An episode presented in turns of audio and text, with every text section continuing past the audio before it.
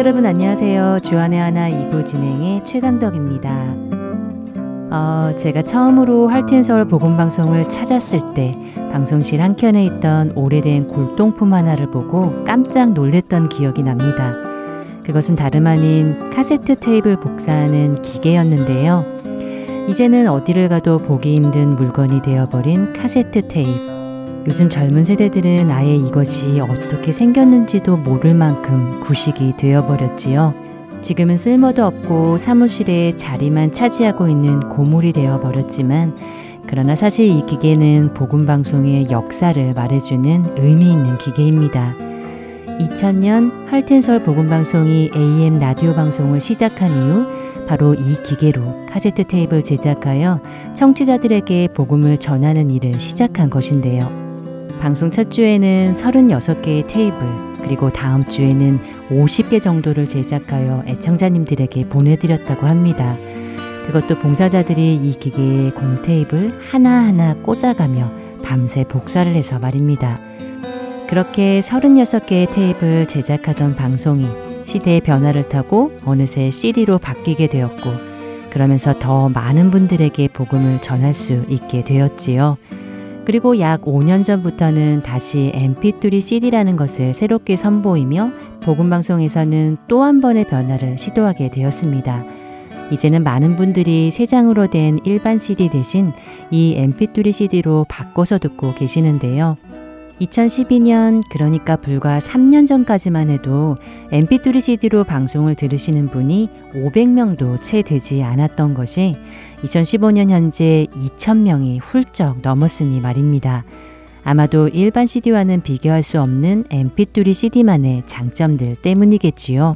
cd가 한 장이라 편리하다는 점, 그리고 일반 3장짜리 cd에서는 들으실 수 없는 4부에서 6부까지의 방송을 더 들으실 수 있다는 점, 그리고 무엇보다 제작 비용이 3분의 1로 절감된다는 등의 장점들 말입니다. 그런데 가끔 애청자님들과 통화를 하다 보면 이 mp3 cd가 무엇인지 아직 잘 모르신 분들이 계시더라고요. 그리고 본인이 mp3 cd를 들으실 수 있는 환경이 되시는데도 불구하고 잘 모르셔서 바꾸지 못하시는 분들도 계시고요. 이런 분들은 방송을 더 듣고 싶으셔도 3시간밖에 듣지 못하시니 한 주 한 주 한 시간 한 시간 기도하며 정성스레 만들어진 방송이 더 많은 분들에게 전해지지 못해 저희에게는 참 안타까운 일이 아닐 수 없습니다. 그래서 오늘 이 시간에는 mp3 cd에 관한 설명을 다시 한번 자세히 해드리려고 합니다. 그리고 요즘 스마트폰에서 방송을 편리하게 들으실 수 있는 앱 사용 방법에 관해서도 말씀드리려고 하는데요. 이 이야기는 먼저 첫 찬양 함께 하신 후에 계속 나누도록 하겠습니다.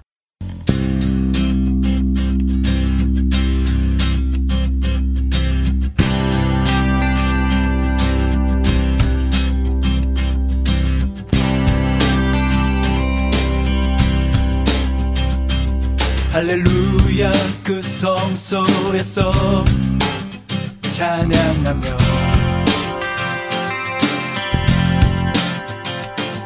그 권능의 공창에서 찬양할지어다. 그 능하신 행동을 인하여 찬양하며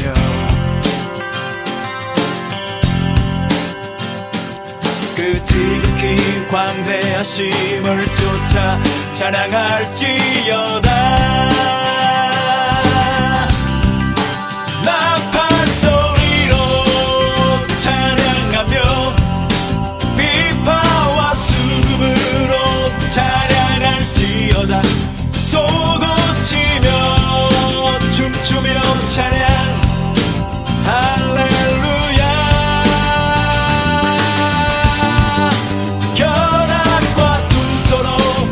찬양하며 모든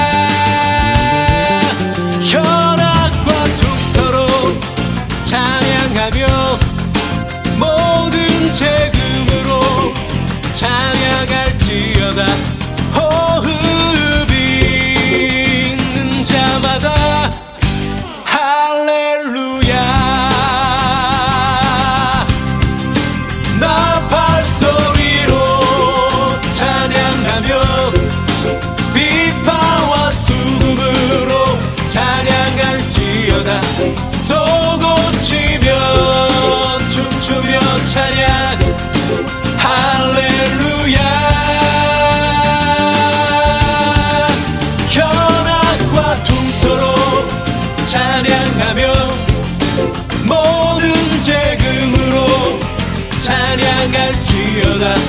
호흡이 있는 자마다 할렐루야.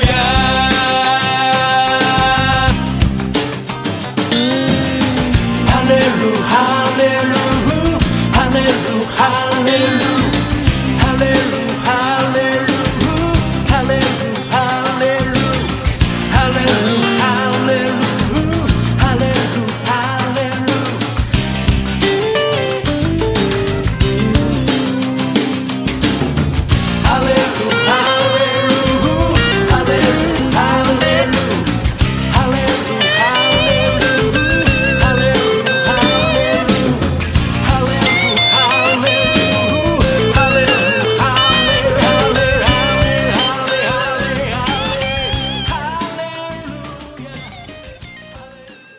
mp3 cd에 대해 문의를 하시는 분들 중에는 간혹 이런 질문을 하시는 분들이 계십니다. mp3 cd로 바꾸고 싶기는 한데 본인의 차에는 mp3 cd를 넣는 곳이 없다고 말이죠. mp3 cd라는 것이 마치 일반 cd와는 다른 모양의 어떤 것이라고 생각을 하시는 것 같은데요. 그러나 그렇지 않죠.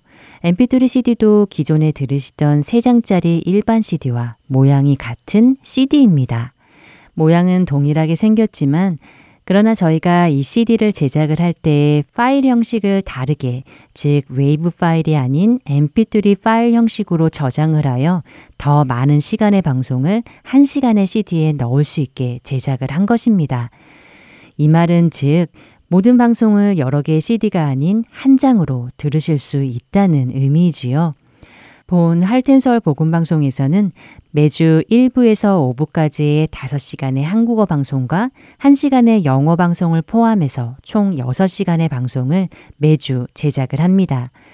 하지만 저희가 일반적으로 3장의 CD를 보내드릴 때에는 1부에서 3부까지의 3시간 방송만을 3장의 CD에 담아 보내드리게 되는데요. 그러나 이 mp3 cd의 경우는 6시간의 모든 방송이 단 한 장의 cd에 담겨 있는 것입니다. 게다가 한 장으로 되어 있어 매번 cd를 갈아 끼울 필요도 없이 한 번에 들으실 수 있어 편리하고, 또한 3장을 제작하던 것에서 한 장으로 제작을 하니 경비면에서도 3분의 2가 절약이 되는 셈이지요. 그리고 매주 복음방송에 오셔서 수고하시는 봉사자분들도 봉투에 3장을 담던 것을 한 장만 넣으면 되니 그분들의 수고도 덜어드리고 더불어 우편 요금도 절약되고 말입니다. 그런데 이 mp3 cd에 한 가지 단점이 있습니다. 바로 모든 cd 플레이어에서 재생이 되지 않는다는 것인데요. 처음 CD 플레이어가 나왔을 때는 mp3 파일이 존재하지 않았기에 그것을 읽어낼 수 있는 기술이 없었지요. 그러나 최근에 나오는 대부분의 CD 플레이어들은 이 기능이 장착되어 있습니다. 2008년 이후에 출시된 대부분의 차에서는 가능하시고요. 물론 모든 컴퓨터와 DVD 플레이어에서는 mp3 CD가 재생이 됩니다. 그러나 집에서 쓰시는 휴대용 CD 플레이어의 경우 안 되는 경우가 종종 있는데요. 먼저 본인의 CD 플레이어에서 CD를 넣는 부분에 mp3라고 적혀 있는지를 확인하시기 바랍니다. 만약 본인의 것이 mp3 CD를 재생할 수 없는 기계라면 이번에 새 것으로 장만을 해보시는 것은 어떨까요? 비용은 브랜드에 따라 40불에서 100불 정도 하는 것으로 알고 있습니다. 그러나 일반 시중에는 잘 판매를 하고 있지 않아 인터넷으로 구매를 하셔야 하는데요. 인터넷 상점인 아마존이나 이베이에 들어가셔서 mp3 cd 플레이어를 검색하셔서 구매를 하실 수 있으십니다. 그래도 여전히 자신의 오디오가 mp3 cd가 재생이 되는지 안 되는지를 잘 모르시는 분들이 계시다면 본 할튼서울 복음방송 사무실로 연락 주시면 자세히 설명을 해드리겠습니다. 또한 시범적으로 한번 mp3 cd를 받아보셔서 직접 사용해 보시는 것도 좋을 것 같은데요. 전화번호 602-866-8999로 전화 주시면 보내드리겠습니다.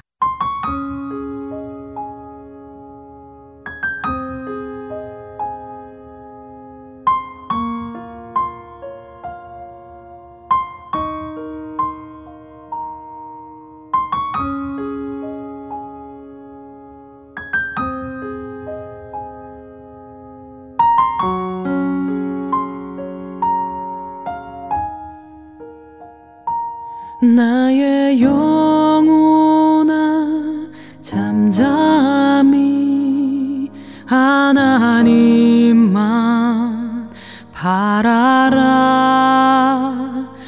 나의 소망이 이처로 쫓아 나는 도다. 나의 영혼아 잠잠히 하나님만 바라라. 나의 소망이 이처로 쫓아 나는 도다. 오직 주만 나의 반석 나의 구원이시오. 나의 산성이시니 내가 요동치 아니하리. 나의 구원과 영광이 하나님께 있으리요. 내 힘의 반석과 비난처도 하나님께 있도다. 오직 주만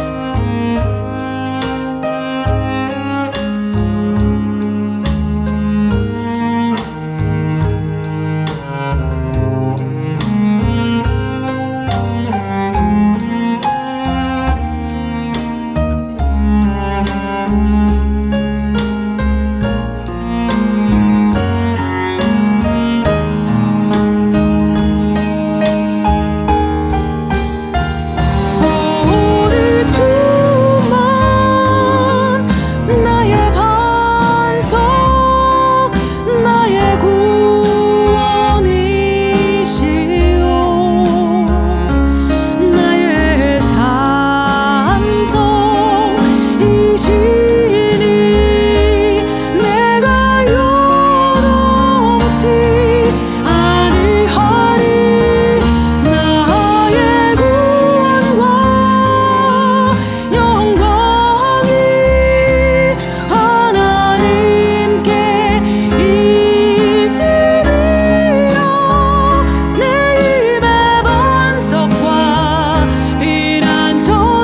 반석 나의 구원이시오.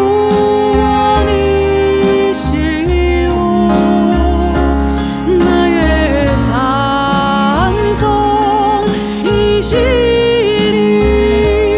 내가 요동치 아니하리. 나의 구원과 영광이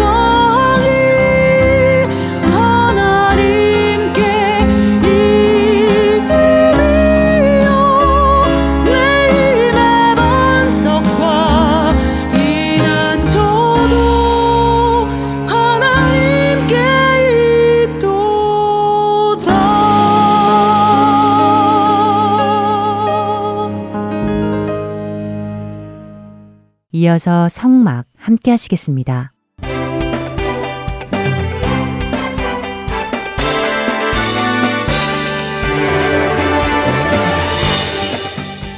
시청자 여러분 안녕하세요. 여러분들과 함께 하나님의 인재가 있는 곳 성막을 공부해보는 프로그램 성막 진행의 민경은입니다. 여러분 안녕하세요. 강승규입니다. 네, 지난 시간에 이제 하나님께서 성막을 지으라고 모세에게 말씀하시면서 가장 처음 명령하신 것이 율법이 새겨진 돌판을 담을 궤를 만들라 하신 것을 출애굽기 25장 1절에서 16절까지의 말씀을 보며 살펴보았습니다. 예, 그와 함께 그 궤가 상징하는 말씀과 그 말씀이 육신이 되어 오신 예수 그리스도의 모습을 요한복음 1장 14절의 말씀과 비교해서도 보았죠. 이제 오늘은 그 뒤의 말씀을 보면서요, 언약궤에 대해서 조금 더 공부하도록 하겠습니다. 출애굽기 25장 17절부터 보도록 하죠. 오늘부터는 진도가 바로 들어가는군요. 네, 좋습니다. 17절부터 읽지요. 예, 애청자 여러분들도 성경 표시고요. 17절부터 22절까지 우리 민경원 아나운서와 함께 읽으시기 바랍니다. 순금으로 속죄소를 만들되 길이는 2규빗반, 너비는 1규빗반이 되게 하고 금으로 그룹 둘을 속죄소 두 끝에 쳐서 만들되 한 그룹은 이 끝에 또 한 그룹은 저 끝에 곧 속죄소 두 끝에 속죄소와 한 덩이로 연결할지며 그룹들은 그 날개를 높이 펴서 그 날개로 속죄소를 덮으며 그 얼굴을 서로 대하여 속죄소를 향하게 하고 속죄소를 궤 위에 얹고 내가 네게 줄 증거판을 궤 속에 넣으라. 거기서 내가 너와 만나고 속죄소 위 곧 증거궤 위에 있는 두 그룹 사이에서 내가 이스라엘 자손을 위하여 내게 명령할 모든 일을 내게 이르리라. 네, 자 여기서 궤에 이어서요 또 다른 성막의 기구의 이름이 나옵니다. 바로 속죄소입니다. 민경원 아나운서는 속죄소가 어디인지 알고 계셨습니까? 사실 저는 속죄소가 성막들 어디에 있는 곳이라고 생각하고 있었어요. 네. 동물을 잡아서 제물로 드리는 곳 근처요. 그런데 지금 말씀을 읽어보니까 언약궤의 뚜껑을 속죄소라고 부르시는 것 같은데 맞나요? 예, 맞습니다. 바로 언약궤의 뚜껑이요. 속죄소입니다. 그러니까 언약궤의 사이즈와 똑같은 사이즈로 이 뚜껑을 만들라고 하십니다. 그리고는 이 뚜껑 위에 그룹이라고 불리는 천사 둘을 금으로 만들어서 그 그룹의 날개가 높이 펴서 길게 속죄소를 덮도록 하라고 하시죠. 가끔 동영상에서 본 것 같아요. 언약궤 위에 천사 둘이 양편에 서서 서로를 마주보며 날개를 길게 펴서 언약궤를 덮는 듯이 만들어진 사진을 본 것 같은데 바로 그것이 속죄소였군요. 그렇습니다. 그런 사진이나 동영상 보셨죠? 저도 아주 오래전에 인디아나 존스라는 영화 1편에서 이 언약궤를 본 적이 있습니다. 지금 성경을 공부하면서 생각해봐도 그때 참 그 영화가 성경의 근거에서 잘 재구성했다는 생각이 듭니다. 바로 이 돌판이 담긴 언약궤의 뚜껑이 속죄소입니다. 1년에 한 번 대제사장이 동물의 피를 가지고 들어와서 피를 뿌리던 곳, 바로 이 언약궤의 뚜껑 속죄소에서 일어나던 일이었지요. 네, 사실 그동안 뜨문뜨문 제사나 성전에 관한 이야기를 들으면서요. 네. 제사장이 피를 언약궤 위에 뿌린다는 이야기도 들었었고요. 네. 또 속죄소에 관한 이야기도 들었었는데 이 둘이 하나였다는 사실과 그 속죄소가 언약궤의 뚜껑이었다는 사실은 오늘 처음 알았네요. 네, 저도 사실 이번에 공부하면서 알게 된 건데요. 그만큼 우리가 정확히 모르고 있었다는 사실이겠죠. 이번 이 성막 시간에 이런 것들을 좀 더 확실히 알아갈 수 있으면 좋겠습니다. 네, 그런데요. 네. 그룹이 천사라고 하셨잖아요. 네. 이 그룹에 대해서도 우리가 잘 알지 못하는 것 같은데 간단한 설명을 해주시면 좋을 것 같은데요. 그럴까요? 아주 간단하게만 설명을 하고 넘어가죠. 예전에 제가 들었을 때 신천지라는 이단에서요. 이 그룹이라는 히브리어를 잘못 알고 영어 그룹으로 해석을 했다는 정말 웃지 못할 이야기도 들었었는데요. 우리 할튼서울 애청자 여러분들도 이 기회에 이 그룹이 무슨 걸그룹이나 아이돌 그룹 할 때 하는 그런 그룹이 아니라 성경에 나오는 천사를 지칭하는 히브리어다라는 것을 기억하시면 좋겠습니다. 크게 천사는 두 부류로 나뉘는데요. 하나는 그룹, 또 하나는 스랍입니다. 그래서 이들을 케루빔, 또 세라핌 이렇게 복수형으로 부르기도 하지요. 성경에 정확한 이들에 대한 설명은 없지만요. 유대인들은 그룹을 하나님의 수행원으로 생각을 하고요. 스랍은 예배를 수종하고 심부름을 하는 천사로 이해를 합니다. 창세기 3장 24절에 보면 에덴에서 아담과 하와가 쫓겨난 후에 생명나무의 길을 그룹들과 도는 불칼을 하나님께서 두셔서 지키게 하셨다는 말씀이 나오지요.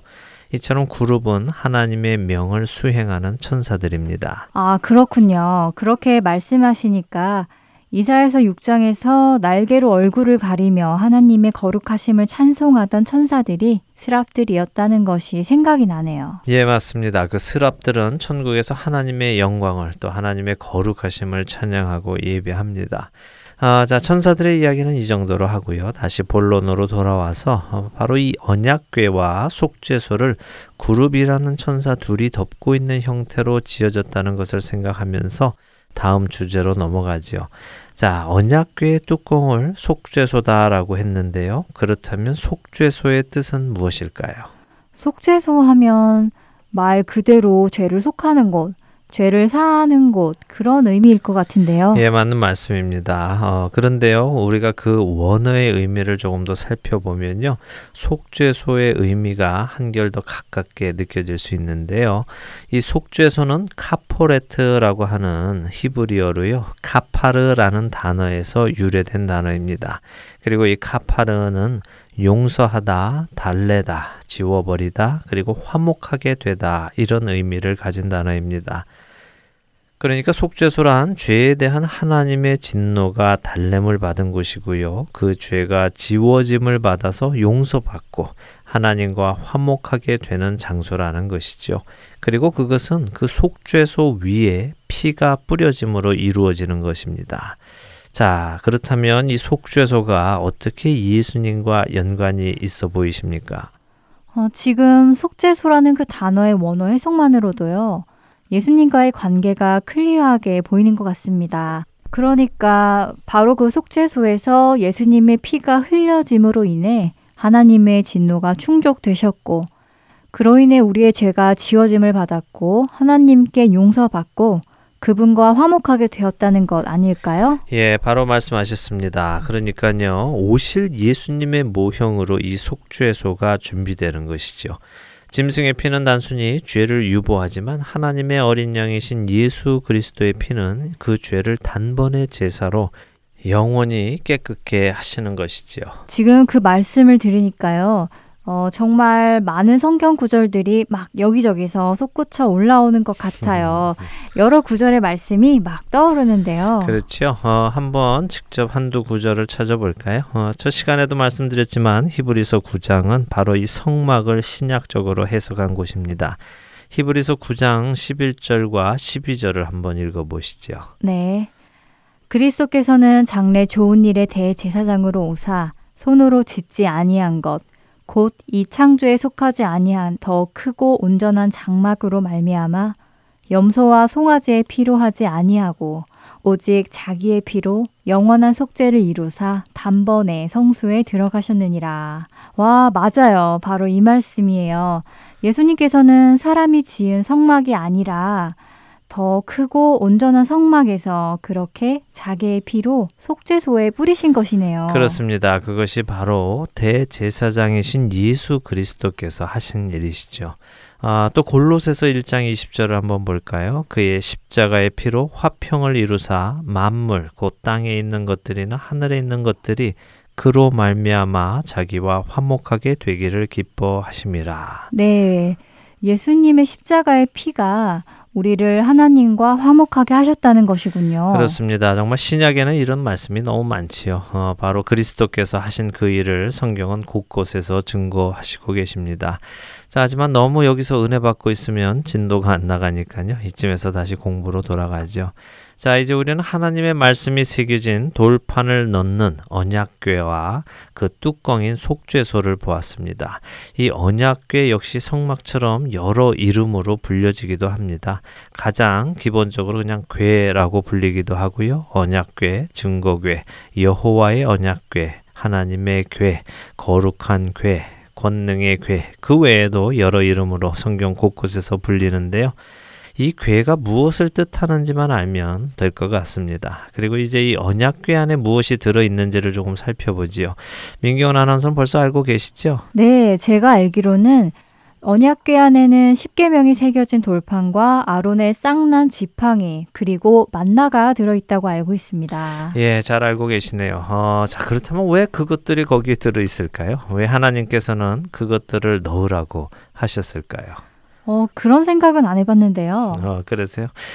저는 그런 생각을 좀 해보았었습니다. 언약궤 안에 돌판도 들어가고 또 광야에서 먹이신 만나도 들어가는 것은 그나마 어느 정도 이해가 되는데요.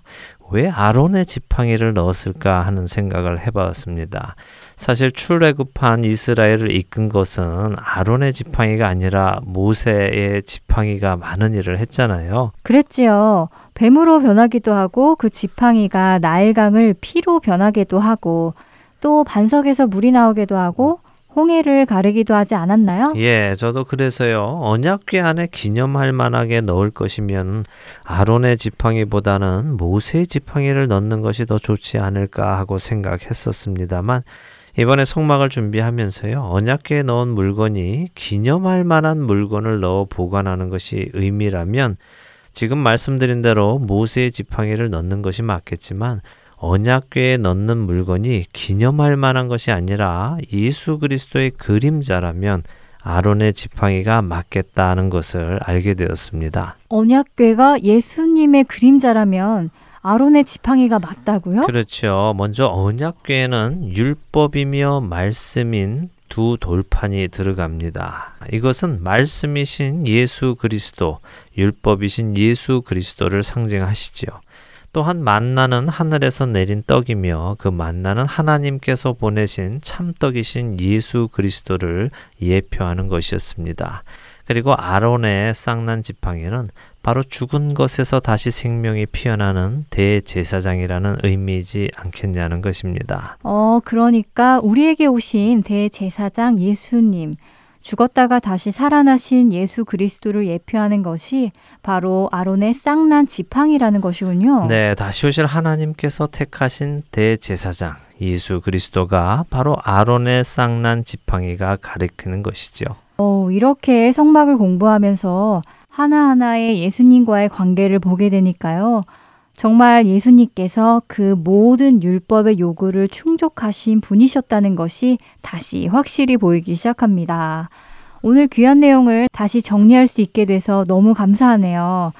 벌써 마칠 시간이 되었는데요. 애청자 여러분들도 출애굽기 25장을 다시 한번 읽어보시면서 그 안에서 예수 그리스도의 모습을 찾아보시면 좋을 것 같습니다. 네, 속죄소에서 우리의 죄를 사하시고 하나님의 진노를 달래시고 우리를 하나님 아버지와 화목하게 하신 예수 그리스도의 공로를 다시 한번 찬양합니다.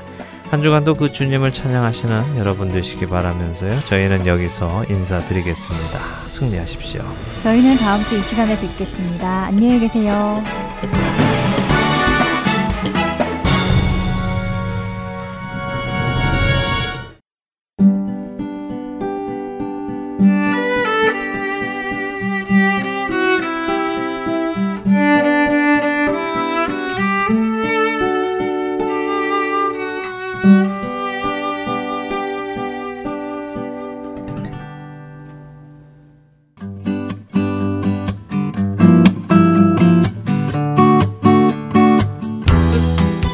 안녕하세요. 저는 뉴저지에서 번역으로 봉사하고 있는 이다솜입니다.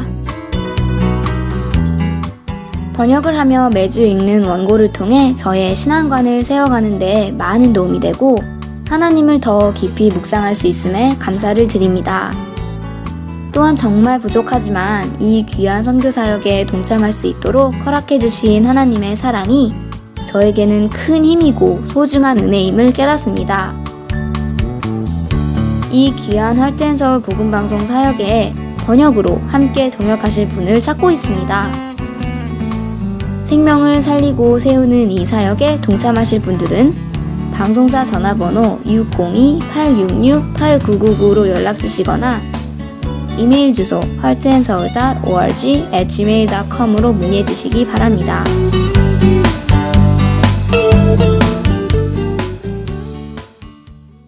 설교 말씀 함께 하시겠습니다. 캐나다 밴쿠버 그레이스 한인교회 박신일 목사께서 성령의 능력이라는 제목의 말씀 전해주십니다.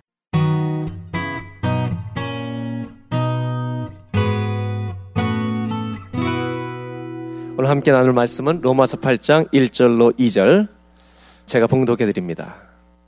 그러므로 이제 그리스도 예수 안에 있는 자에게는 결코 정죄함이 없나니 이는 그리스도 예수 안에 있는 생명의 성령의 법이 죄와 사망의 법에서 너를 해방하였습니다. 아멘.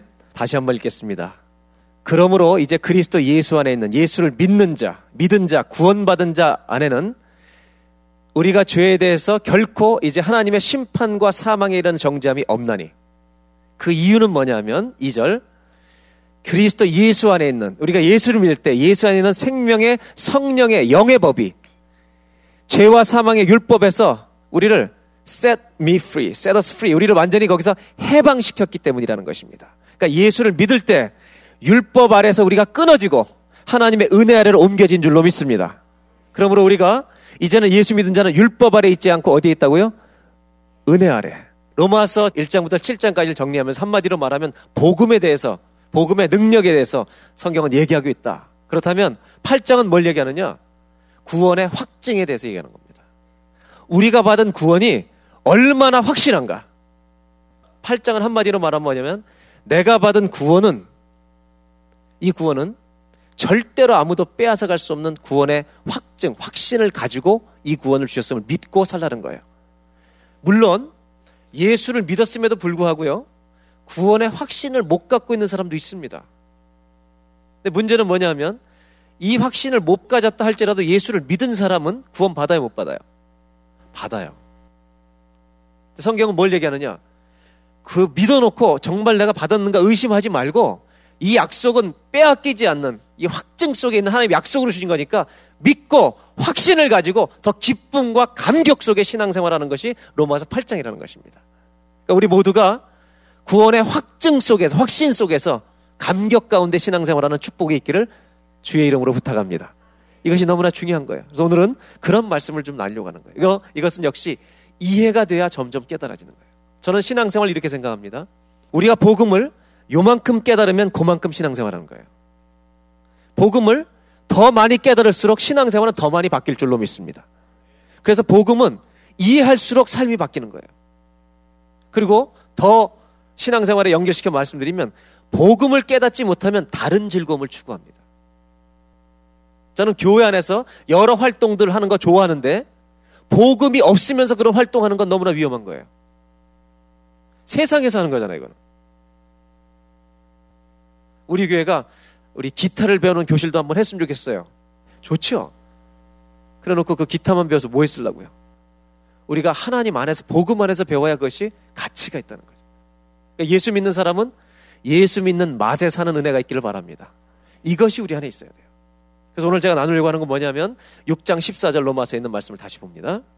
죄가 너희를 주장하지 못하니, 예수를 믿을 때 죄가 너희를 주장하지 못하리니, 이 말씀은 무슨 말이냐? 옛날에 내가 율법 아래 있을 때는 모든 사람이 죄의 결과에 사망에 이르게 되었단 말이에요. 사망이 왕노로 됐단 말이죠. 그런데 은혜 아래로 옮겨진 사람은 죄가 내 인생의 마지막을 결정하지 못하게 된 줄로 믿습니다. 죄의 결과는 뭐예요? 사망인데 예수를 믿게 된 사람은 내 인생의 마지막이 이젠 죄가 결정하는 게 아니라 예수님의 십자가가 나를 결정할 줄로 믿습니다. 그러니까 법 아래 있지 아니하고 뭐 아래 있어요? 십자가의 은혜 아래 있다는 거예요. 은혜 아래. 이것이 구원받은 자의 변화라는 거죠. 이게 저와 여러분들에게 일어났다는 것을 믿고 사시길 바랍니다. 언더 그레이스에 있는 거예요. 언더 그레이스. 그래서 성경이 만약에 우리가 받은 구원이, 내가 예수를 믿고 구원을 받아서 하나님의 자녀로 옮겨가잖아요. 내가 받은 구원이 내가 잃어버릴 수 있는 구원이라면, 성경은 뭐라고 얘기했냐면 그러므로 그리스도 예수 안에 있는 자에게는 자꾸 죄지면 정죄함을 받을 수 있나니라고 얘기해야 돼요. 무슨 말인지 이해가 되시죠? 내가 받은 구원을 잃어버릴 수 있는 구원을 받았다면 성경은 어떻게 말하냐? 결코 정죄함을 받지 못한다는 말을 쓰면 안 되는 거예요. 예수 안에 있는 자도 자꾸 세 번, 네 번 죄지면 너 끝나? 이렇게 성경은 써야 했다는 거예요. 근데 왜 이런 생각을 자꾸 갖느냐? 우리가 물론 연약해서 죄를 지을 때 있기 때문에 그렇기도 하지만 또 하나는 뭐냐? 구원을 내 중심으로 보기 때문에 그래요. 이 구원을 내가 핸들링을 하려고 그러는 거예요. 구원은 하나님이 주신 거예요. 그래서 이 복음을 더 정확히 이해해야만 구원의 확증 안에 설 뿐만 아니라 죄사함 받은 것을 넘어서 구원의 두 번째 의미, 이 구원의 선물 안에 다 같이 있는 거, 이것을 온전히 이해할 때 삶이 바뀌는 구원이 일어날 줄로 믿습니다. 오늘 8장은 구원의 확증은 삶이 바뀔수록 일어난다는 거예요. 그래서 오늘 제가 설명드리는 건 뭐냐? 로마서 8장 3절입니다. 다 같이 한번 보겠습니다. 이 1장 2절을 잘 이해하시려면 3절 이해하셔야 돼요. 율법이 육신으로 말미암아 연약하여 할 수 없는 그것을 하나님은 하시나니. 여러분, 율법이 할 수 없는 게 있다는 거예요. 뭘 못하느냐? 육신이 우리가 약해서 못하는 거예요. 율법이 할 수 없는 게 뭐냐? 우리가 율법은 생명을 주는 거예요. 제가 율법에 대해서 질문을 드려볼게요. 율법은 나쁜 거예요? 선한 거예요? 율법을 지키면 구원받아요? 못 받아요? 율법의 의의를 이루면 구원받아요? 못 받아요? 받는 거예요. 율법을 이루어야만 구원받는 거예요, 여러분. 율법을 스킵하고 구원받는 게 아니에요. 율법은 하나님의 생명을 안내하는 법이에요. 그런데 문제는 뭐냐? 율법을 이룰 수가 있어요, 없어요? 우리가 뭐 때문에 못 이뤄요? 그러니까 율법이 약한 거예요? 내가 약한 거예요? 예수 믿기 전에 한규원 집사님이 율법 아래 있잖아요. 그렇죠? 율법 아래 있는데 제가 율법인데 율법을 지켜야 구원을 받을 수 있는데 사람은 약해서 율법을 통과할 수가 없는 거예요. 율법에 다 걸려요. 100이면 80, 70이 걸려요. 어떤 거는 몸으로 안 짓지만 마음으로 져버려요. 그러니까 성경이 말하는 게 뭐냐면 율법은 생명을 주는 법인데 이 법을 지킬 수 있는 사람이 없어요. 그러니까 무슨 얘기냐? 율법이 할 수 없는 것은 하나님의 원하신 의의가 뭔지를 가르쳐주는데 이 사람한테 생명은 못 주는 거예요. 이 생명은. 또 하나는 그 율법의 의의를 지킬 수 있는 능력도 못 주는 거예요. 율법은 하나님의 의의만 드러내요. 성경 뭐라고 해요? 율법이라는 건 뭐냐 하면 율법이 우리 육신이 연약해서 할 수 없는 것을 하나님은 하신대요.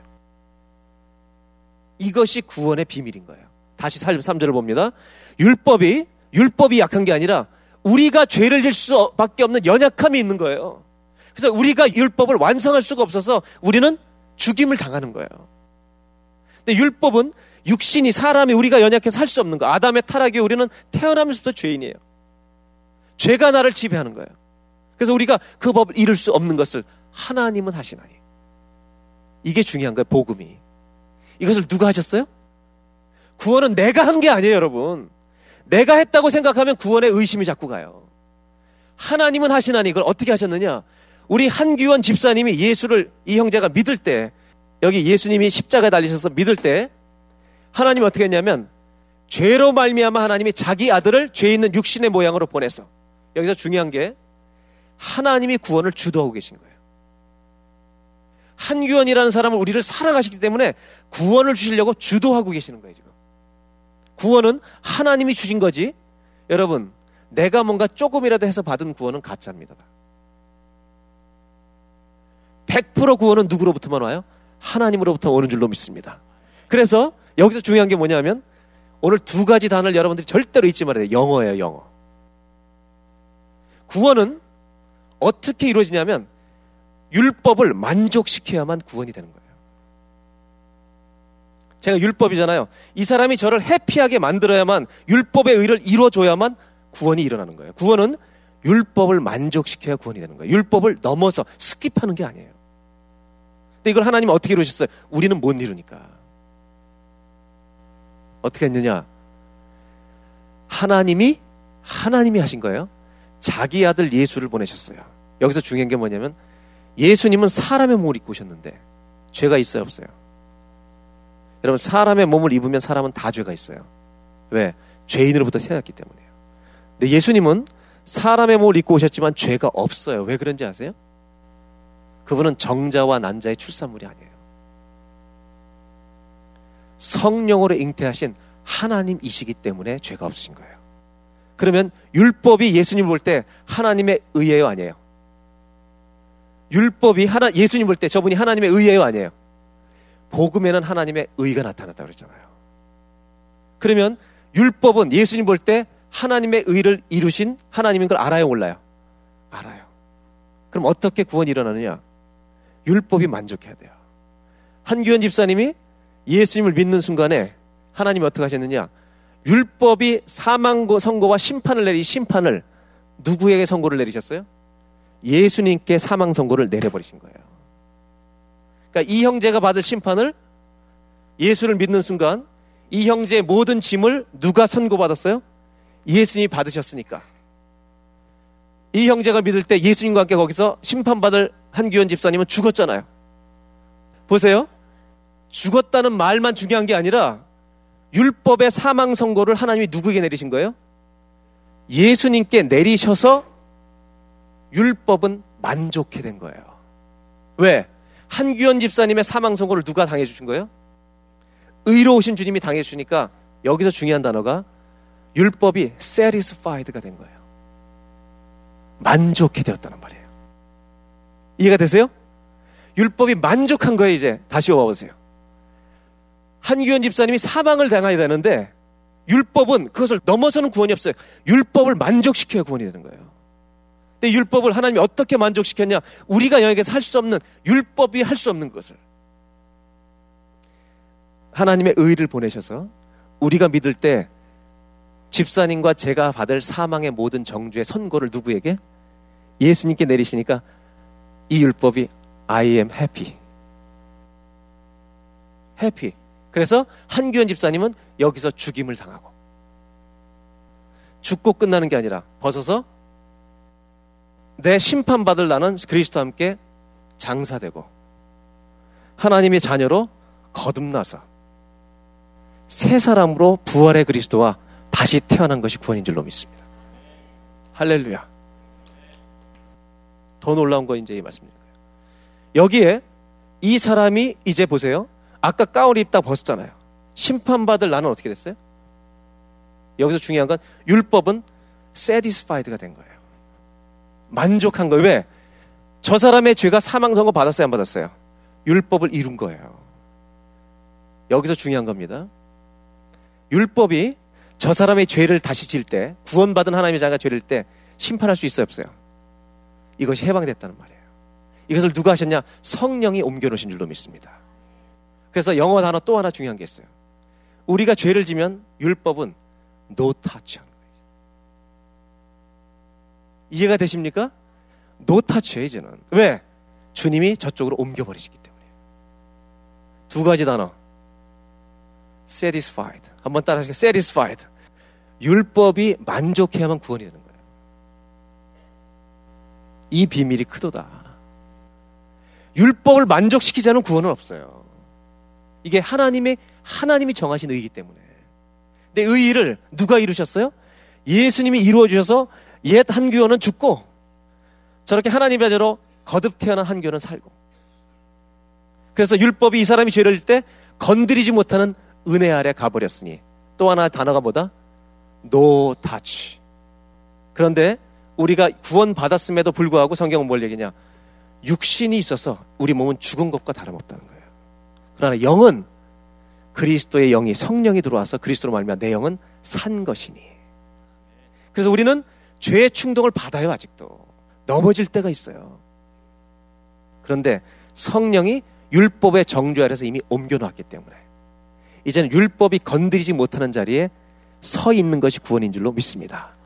그러다가 여기서 하나님을 닮아가는 삶을 살다가 천국에 들어가면 한규현이라는 연약함을 가지고 살던 그리스도인의 모습이 점점 더 성화되다가 우리가 죽으면 부활의 몸으로 완전히 변화되어 우리가 퍼펙션을 이루는 거예요. 그리스도의 완전에 들어가는 거예요. 영어로 말해서 죄송하지만 The fullness of Christ.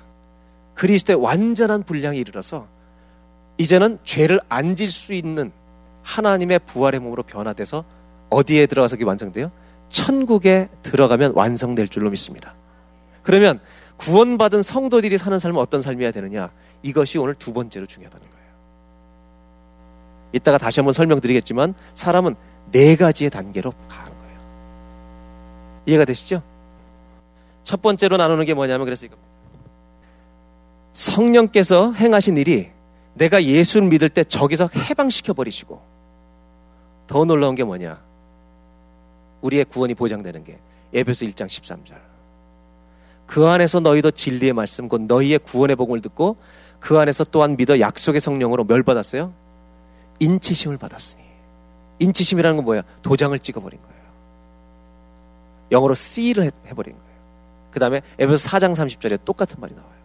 하나님의 성령을 이제 근심하게 하지 말고 그 안에서 너희가 구속의 날까지. 언제까지요? 언제까지? 내가 성령이 인쳐주신 게 언제까지냐면 천국에 들어가서 구속에 완성될 때까지 하나님이 나에게 도장을 찍어주신 거예요. 너는 내 거라고. 그러니까 내 구원은 누구 때문에 보장이 돼요? 성령 때문에, 그리스도를 통해서 성령 때문에 보증. 성령이 도장 찍어주시는 거예요. 너는 내 것이라고. 그러니까 예수를 믿는 자마다 하나님 뭘 해준다고? 성령으로 인을 찍어주는 거예요. 도장을 찍어주는 거예요. 너는 내 것이라. 무슨 말이에요? 성령의 인치심을 받는 것이 구원이에요. 내가 예수를 믿었잖아요. 거듭났잖아요. 새 사람이 됐잖아요. 근데 성경에 뭐라고 돼 있는지 아세요? 이렇게 얘기하는 거예요. 내가 창세전에 너의 이름을 생명책에 기록해뒀대요. 할렐루야. 이건 감격이잖아요. 나는 네가 예수 믿고 구원받게 될 거를 창세전에 알고 너의 이름을 창세전에 생명책에 기록해뒀는데 어떻게 이걸 잃어버릴 수 있어? 내가 너에게 준 건데. 창세전에 너의 이름을 내가 기록해뒀다는 거예요. 생명책에. 할렐루야. 아멘. 얼마나 이건 정말로 감사한 일이잖아요. 이 구원을 모르고 그냥 죄사만 받았다는 것만 알고 있으니까 삶이 안 변하는 거예요. 하나님 내가 구원받고 천국에 들어갈 것까지 아시고 내 이름을, 한규원의 이름을 생명책에 태어나기 전에 창세전에 기록하셨다는 거예요. 이 구원이 우리가 받은 구원인 줄로 믿습니다. 하나님은 다시 말하면 창세전에 아담과 하와를 짓기 전부터 우리가 죄를 지었을 때 하나님은 읍수하시지 않았어요. 어떻게 구원하실지 계획을 갖고 계셨기 때문에. 한번 따라 할까요? 성령님은 우리의 구원을 보증해 주신다. 아멘. 우리 구원은 내가 구원받았을 때 죄를 졌기 때문에 잃어버릴 수 있는 구원이 아니라 성령이 도장을 찍어서 너는 내 것이라고 찍어주신 구원이 예수 믿을 때 일어난 구원인 줄로 믿습니다. 이것이 성경이 말하는 구원의 파노라마인 거예요, 여러분. 이해가 되시죠? 그러니까 사람은 율법 아래 있을 때, 예수를 믿을 때 구원을 받는데 여기까지만 얘기하기 때문에 삶의 변화가 없는 거예요. 우리의 구원을 보증해 주신 것뿐만 아니라 중요한 거는 왜 하나님의 자녀가 되게 하셨어요? 성경에 수없이 나오는 말씀, 다시 사신 자 곧 그리스도에게 가서 그와 결혼해서 구원을 결혼해 비유하자. 하나님께 대하여 열매를 맺게 하려 함이라. 구원은 목적이 있다는 거예요. 내가 예수를 믿고 죄사함 받고 율법의 만족만 이루는 것이 아니라 더 나아가 하나님의 자녀가 되게 하신 이유는 이제 선악까지는 그만 따먹고 죄에 지배받지 말고 죄의 왕노릇 당하던 삶처럼 살지 말고 이제는 내가 주님과 동행하면서 주님과 결혼해서 내가 하나님이 기뻐하시는 의의 열매를 맺는 사람이 돼서 이 땅에 사는 동안 그리스도의 장성한 분량, 그 충만함에, 그리스도의 충만함에, 풀레스에 이르기까지 날마다 주님을 닮아가는 그러한 삶을 살도록 우리를 여기에 옮겨주셨다는 것이 구원의 목적이라는 것을 알아야 살게 될 줄로 믿습니다. 이걸 알아야 사는 거예요, 여러분. 더 놀라운 게 뭐냐? 깨닫지 못해서 못 사는 사람이 너무 많은 거예요, 여러분. 구원을 죄사함에까지만 설명하니까. 예수 믿고 구원 받았다는 것까지만 얘기하니까 삶이 안 변하니까 자꾸 의심이 오는 거예요. 하나님 우리를 왜 구원시켜주냐? 다르게 살라고 구원시켜주신 거예요. 그래서 우리 안에 성령을 보내주셔서 만유보다 크신 성령 하나님이 내 안에 동행하는 삶이 시작된 것이 구원인 줄로 믿습니다. 이것이 구원의 시작인 거예요, 여러분. 이게 예수 믿을 때 같이 와버린 것인데 이걸 안 가르치니까 여기만 있는 거야, 자꾸. 죄삼 받았어. 그리고 맨날 넘어지는 거지. 술 하나 못 끊고, 예? 남자들. 담배 하나 못 끊고, 뭐 여자는 안 마시나? 왜 못 끊는지 아세요, 여러분? 자기가 끊고 싶어도 못 끊는 거. 이거보다 크신 성령의 능력으로 구원해 주신 능력이 와 있는 걸 못 믿기 때문에 안 끊어지는 거예요. 마약이 왜 안 끊어져요? 마약이 주님보다 크다고 생각하기 때문에 안 끊어지는 거예요. 마약도 주님이 크세요. 능력의 주님을 붙들어야 끊어지는 거예요. 이 똑같은 원리를 제가 설명드릴게요. 여러분, 군대 가면 남자분들 대답하세요. 아침 몇 시에 일어나요? 6시. 남자분들만 대답해 보세요. 군대 갔을 때 6시에 안 일어나고 버텨본 분 있어요? 신병훈련소 마치고 군대 자대 배치를 받았는데 6시에 다 기상시키는데, 아, 병장님 30분 더 잘게요. 이런 분 사람 있어요, 없어요? 남자분들. 그런 일이 벌어지면 30분 더 버티면 어떻게 돼요? 그날 죽는 겁니다. 그 친구. 보세요. 내가 군인이란 걸 깨닫는 순간 군인 정신이 들어가는 거예요. 내가 군인을 깨달아야만 군인답게 사는 거예요. 그런데 군인과 그리스도 안에 사는 것의 차이점이 뭐냐? 군인은 물리적으로 되는 거예요. 이게 피지컬리. 근데 그리스도는 어떤 삶의 방식이 일어나는지 아세요? 이게 복음의 능력이라는 거예요. 물리적으로 결혼한 것처럼 일어나지 않아요. 결혼한 남자는 다 결혼한 날부터 집에 일찍 들어가기 시작해요. 결혼하면 내가 부담이 있어요. 물리적으로. 그런데 그리스도인이 된다는 것은 무슨 차이가 있느냐? 군인대 간 것은 아니에요. 피지컬리 역사가 일어난 게 아니에요.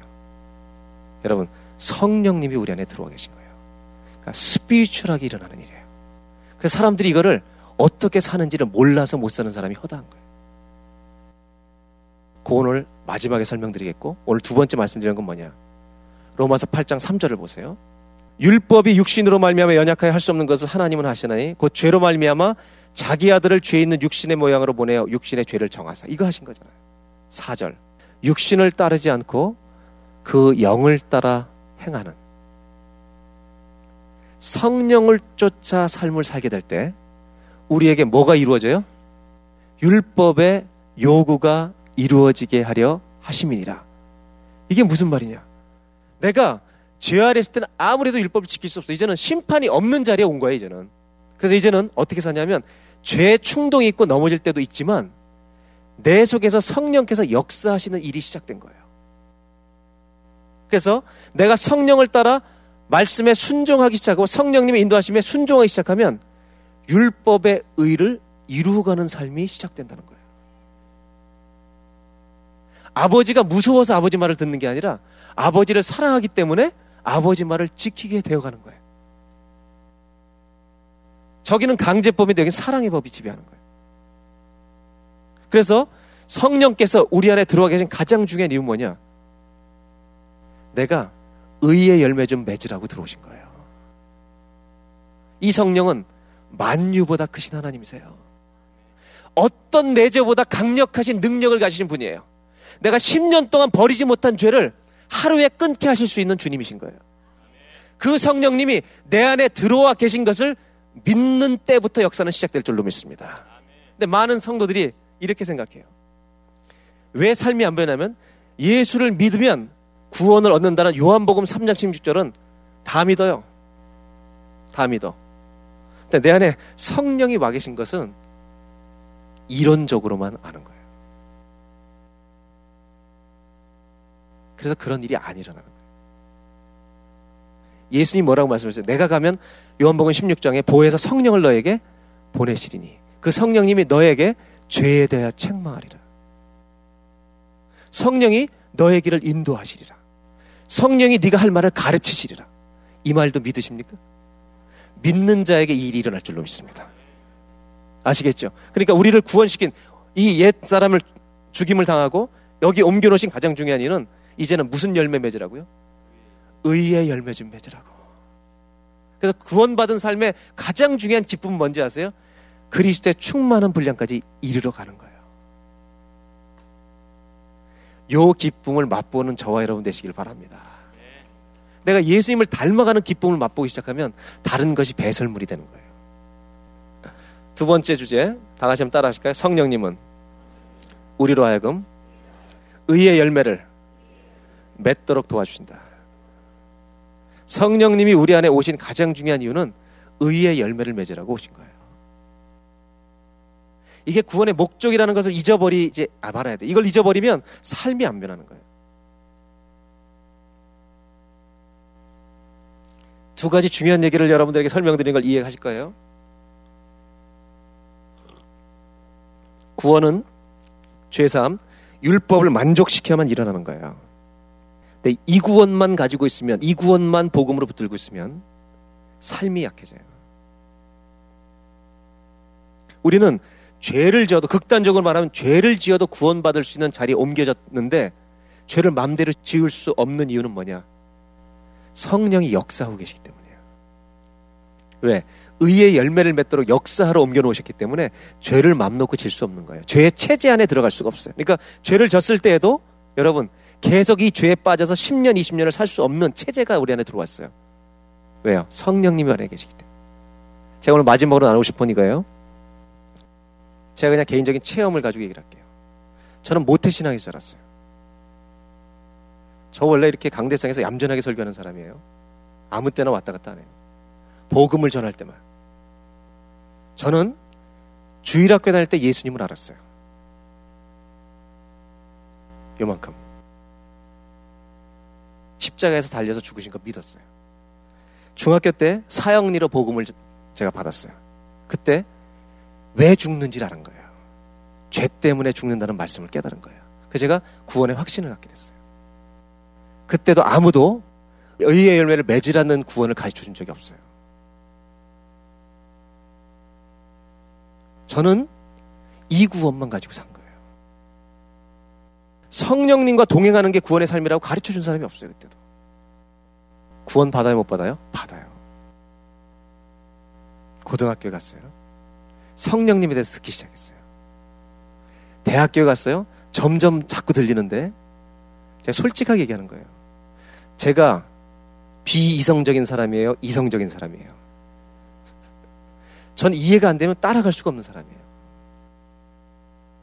성령이 내 안에서 역사하신다는 말을 모태신앙에서 자랐는데 제가 어떻게 반응해야지? Too ideal.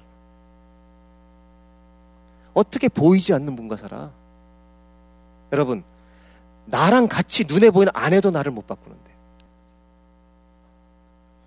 20년을 같이 사는 아내도 나를 못 바꾸는데 눈에 보이지 않는 성령님이 어떻게 나를 바꾸냐고요.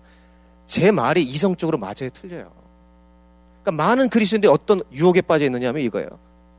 내가 예수 믿고 죄가 반복되니까 성령의 능력이 없는 줄 알아요. 더 놀라운 것은 사단의 기가 막힌 계략을 모르는 거예요. 사단은 예수 믿기 전에 사람들에게 예수를 안 믿도록 작전을 세웁니다. 못 믿도록. 예수 믿은 사람에 대한 사단의 계획은 뭐냐? 하나님의 자녀답게 못 살도록 하는 게 사단의 계획이에요. 그러니까 성령님이 안 계신 것처럼 느끼게 해주는 것이 사단의 은혜입니다. 아까 얘기했잖아요. 성령을 근심하게 하지 말라. 여러분 보세요. 우리 성도들은 딱 둘 중에 하나예요. 사단을 근심시키든지 사단을 안심시키든지. 둘 중에 하나였다. 근데 이게 반대죠. 성령님을 안심시키면 사단이 근심해요.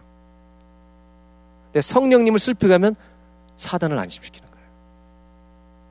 근데 제가 제 얘기를 하는 이유는 이겁니다. 제가 대학교 때 이 말씀을 계속 들으면서 한번 해봤어요. 성령님 한번 알겠어요? 근데 도대체 안 될 것 같아. 왜 안 될 것 같은지 아세요? 그 가장 중요한 이유가 뭔지 아세요? 제가 모태신앙인데도 내가 해보고 싶은 거예요. 성령님의 가장 방해하는 사람이 누구냐? 나예요. 예수를 믿는 것 자체도요. 예수를 믿는 것조차도 한 번 들어서 믿는 사람 거의 없어요. 여러분 안 믿는 사람한테 가서 처음 교회 안 나온 사람한테 가서 예수님이 당신을 십자가에서 죽었다 그러면 충격받아요. 어떻게 이런 걸 믿고 사냐 이 사람은? 제 말이 틀려요? 그런데 더 놀라운 건 뭐냐? 이 말씀을 듣고 또 듣고 진리가 저의 심령을 찌르기 시작하고 진리가 역사하기 시작하면 저 사람이 지금까지 알고 있던 부정확한 지식들과 상상들이, 내 견고한 지식의 진들이 예수 앞에 깨어지게 될 줄로 믿습니다. 이와 똑같은 방법으로 성령님과 함께 산다는 것을 많은 사람들이 실감을 못해요. 그래서 어떤 분이 그렇게 질문해요. 구원에 대해서 점검하라 그랬더니 나는 성령에 대해서 성령님이 나 안에 역사하신 걸 못 느끼겠다는 거예요. 여러분, 못 느낀다고 내가 예수를 믿은 것을 의심하지 마시라는 거예요. 못 느끼도록 사단은 계속 그렇게 할 거예요. 저는 제가 모태신앙인데도 성령님이 내 안에 산다? 이론적으로는 알겠는데 안 될 거라는 것이 내 머릿속에 지배하고 있는 거예요. 오늘 성경이 말하려는 건 뭐냐? 팩트를 얘기하는 거예요. 예수님이 십자가에 죽으신 것과 똑같이 내가 예수를 믿는 순간에 하나님이신 예수의 영이, 성령이, 하나님과 동일한 능력과 권세를 가진 성령이 내 안에 들어와 계신 것을 너희가 똑같이 믿느냐는 거예요. 성령이 역사하시는 삶은 어디서 시작되느냐? 성령님이 나와 함께 들어오셨다는 것을 믿을 때 시작될 줄로 믿습니다. 이걸 안 믿으니까 못 사는 거예요. 여러분, 우리가 내 안에 계신 성령님을 못 보고 죄를 뚫어지게 바라보는 거예요. 성령님과 동행하는 삶은 첫째가 믿음에서 시작하는 거예요. 예수를 믿고 구원받은 것처럼 내 안에 성령의 계심을 믿는 거예요. 아멘? 그 다음에 어떻게 하느냐? 어린아이처럼 시작하는 거예요. 여러분, 일주일에 한 번만 대화를 시작하셔도 괜찮아요. 성령님, 제가 오늘 한 게 마음에 드세요? 그런데 일주일에 이틀을 해보세요. 그러면 어린아이가 자라듯이 내 믿음이 자라기 시작해요. 장성한 분량이 이르기 시작해요. 그럼 어떤 일이 일어나는지 아세요? 어느 날 성령님이 나한테 먼저 말씀하세요. 그러니까 제가 말씀드리는 키는 성령의 불같은 체험도 중요하지만 이 체험보다 더 중요한 것은 성령님과 매일 동행하는 거예요. 밥을 잘 먹는 사람이 건강한 거예요. 성령의 충만함을 받으라는 것은 지속해서 받으라는 거예요. 오늘 마지막 결론을 내겠습니다. 성경 구절 좀 읽고 8장 7절. 육신의 생각은 하나님과 원수가 되나니 이는 하나님의 법에 굴복하지 아니할 뿐 아니라 할 수도 없어요. 우리가 육신 안에 있을 때, 율법 아래 있을 때는 하나님의 생각을 꿈꿀 수도 없어요. 8절. 육신에 있는 자는 하나님을 기쁘시게 할 수 없어요. 그랬어요. 9절. 만일 너희 속에 성령이 거하시면 너희가 육신에 있지 아니하고 뭐에 있어요? 영에 있는. 이게 무슨 말이냐? 성령이 커요? 내가 커요? 성령이 커요? 내가 커요? 그러면 여러분, 성령님이 내 안에 계시다는 표현은 맞는 말이지만 의미로 말하자면 누가 누구 안에 거하는 거예요? 내가 성령 안에 거하는 삶이 시작된 줄로 믿습니다. 그래서 바울은 뭐라고 했냐? 그리스도의 영이 없으면 그리스도 사람이 아니다. If anyone does not have the Spirit of Christ, 그리스도의 성령이 들어와 있지 않으면 he does not belong to Christ. 그는 그리스도에게 속할 수가 없는 사람이다. 이게 주님께서 자신 있게 가르쳐주신, 사도 바울에게 가르쳐주신 비밀이에요. 그러니까 저와 여러분 안에 성령이 계심을 믿습니까? 그래서 10절에 이렇게 말하는 거예요. 그리스도께서 너희 안에 계시면 몸은 죄로 말미암아 죽은 것이나 영은 의로 말미암아 살아있는 것이니라.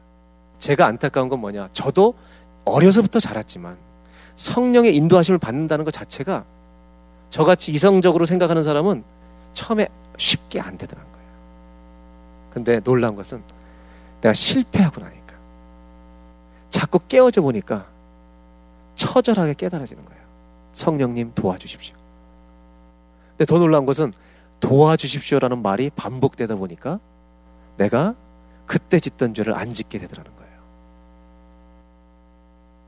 성령님은 내 안에서 하나님의 소원을 가르쳐 줄 줄로 믿습니다. 마지막으로 말씀을 정리합니다. 다 같이 따라할까요? 성령님은 하나님의 마음을 우리에게 가르쳐 주십니다. 할렐루야.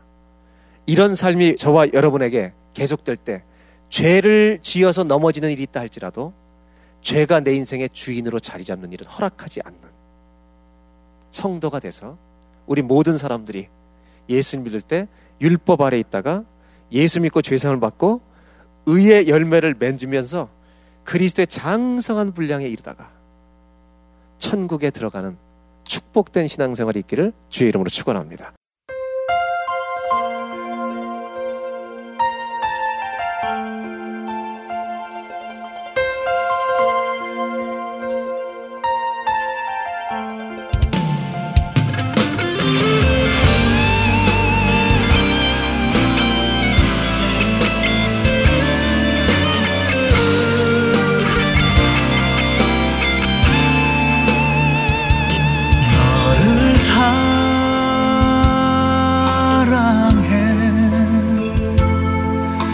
가슴이 찢어지네.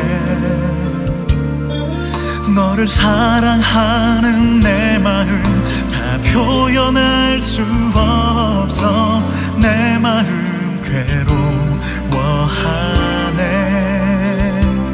너를 사랑해. 내 손과 발 지키었네.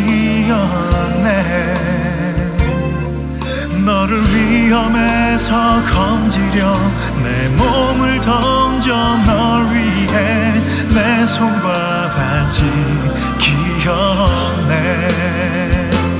너를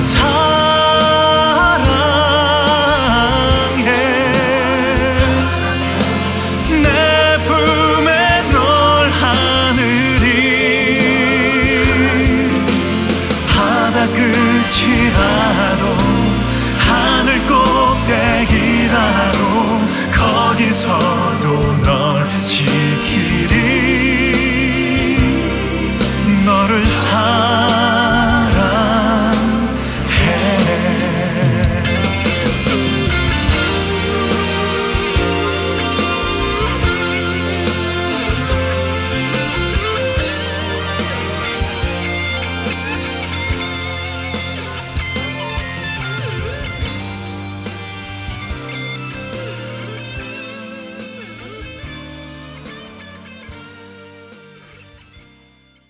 요즘은 스마트폰이나 태블릿 PC가 보편화되면서 언제 어디서나 편리하게 방송을 들으실 수 있는 시대이지요. 얼마 전 할튼서울도 스마트폰이나 태블릿 PC에서 사용하실 수 있는 앱을 런칭하게 되었습니다. 혹시 사용 방법을 몰라 아직까지 사용하지 못하시는 분들을 위해 사용 방법을 잠시 설명을 해드리려고 하는데요. 앱을 사용하시기 위해서는 먼저 할튼서울 복음방송 앱을 다운받아 설치를 하셔야 합니다. 아이폰 사용자들은 앱스토어에, 안드로이드 폰은 플레이스토어에 들어가신 후에 설치하는 공간에 할튼서울 복음방송이라고 적고 검색을 합니다. 그러면 할튼서울 로고와 함께 복음방송이라는 제목으로 되어 있는 앱을 보시게 될 텐데요. 그 옆에 인스톨이라는 버튼을 눌러 설치를 하시면 됩니다. 자신의 환경에 따라 패스워드를 넣어야 하는 경우도 있습니다. 그리고 설치가 다 끝나면 스마트폰 화면에서 파란색 로고로 된 복음방송 앱이 보이실 겁니다. 그러면 모든 설치가 완료된 것이지요. 이제 그곳에 들어가셔서 원하는 방송을 청취하시면 되겠습니다. 그리고 한 가지 주의하실 사항은 와이파이가 없는 곳에서 방송을 들으실 때에는 데이터 요금이 부과가 된다는 점입니다. 때문에 자신의 데이터 플랜을 점검하시면서 사용을 하셔야 할 텐데요. 물론 인터넷에 접속이 되어 있는 집이나 사업장 등에서 사용하신다면 데이터 요금에 영향을 받지 않고 사용하실 수 있으십니다. 카세트 테이프에서 일반 CD로, 그리고 다시 MP3 CD에서 휴대전화기의 앱으로 세상의 기술은 참 빠르게 발전해 가고 있지요. 이런 시대에 발맞추어 저희가 새로운 시스템을 도입해가는 이유는 다른 것이 없습니다. 바로 더 많은 자들에게, 복음을 들어야 할 자들에게 말씀이 전해지기 위함이지요. 그리고 그 일을 우리는 주님이 오시는 그날까지 멈출 수 없을 것입니다. 하나님 앞과 살아있는 자와 죽은 자를 심판하실 그리스도 예수 앞에서 그가 나타나실 것과 그의 나라를 두고 엄히 명하노니 너는 말씀을 전하라. 때를 얻든지 못 얻든지 항상 힘쓰라. 범사의 오래 참음과 가르침으로 경책하며 경계하며 권하라. 때가 이르리니 사람이 바른 교훈을 받지 아니하며 귀가 가려워서 자기의 사욕을 따를 스승을 많이 두고 또 그 귀를 진리에서 돌이켜 허탄한 이야기를 따르리라. 그러나 너는 모든 일에 신중하여 고난을 받으며 전도자의 일을 하며 내 직무를 다하라. 디모데후서 4장 1절에서 5절의 말씀입니다. 언제 어디서건 때를 얻든지 못 얻든지 말씀을 전하는 것. 이것이 우리 모두의 직무이지요. 다음 한 주도 그 전도자의 직무를 다하는 우리 모두가 되기를 소원하며 주안의 하나 2부 마치도록 하겠습니다. 지금까지 구성과 진행의 최강덕이었습니다. 안녕히 계세요.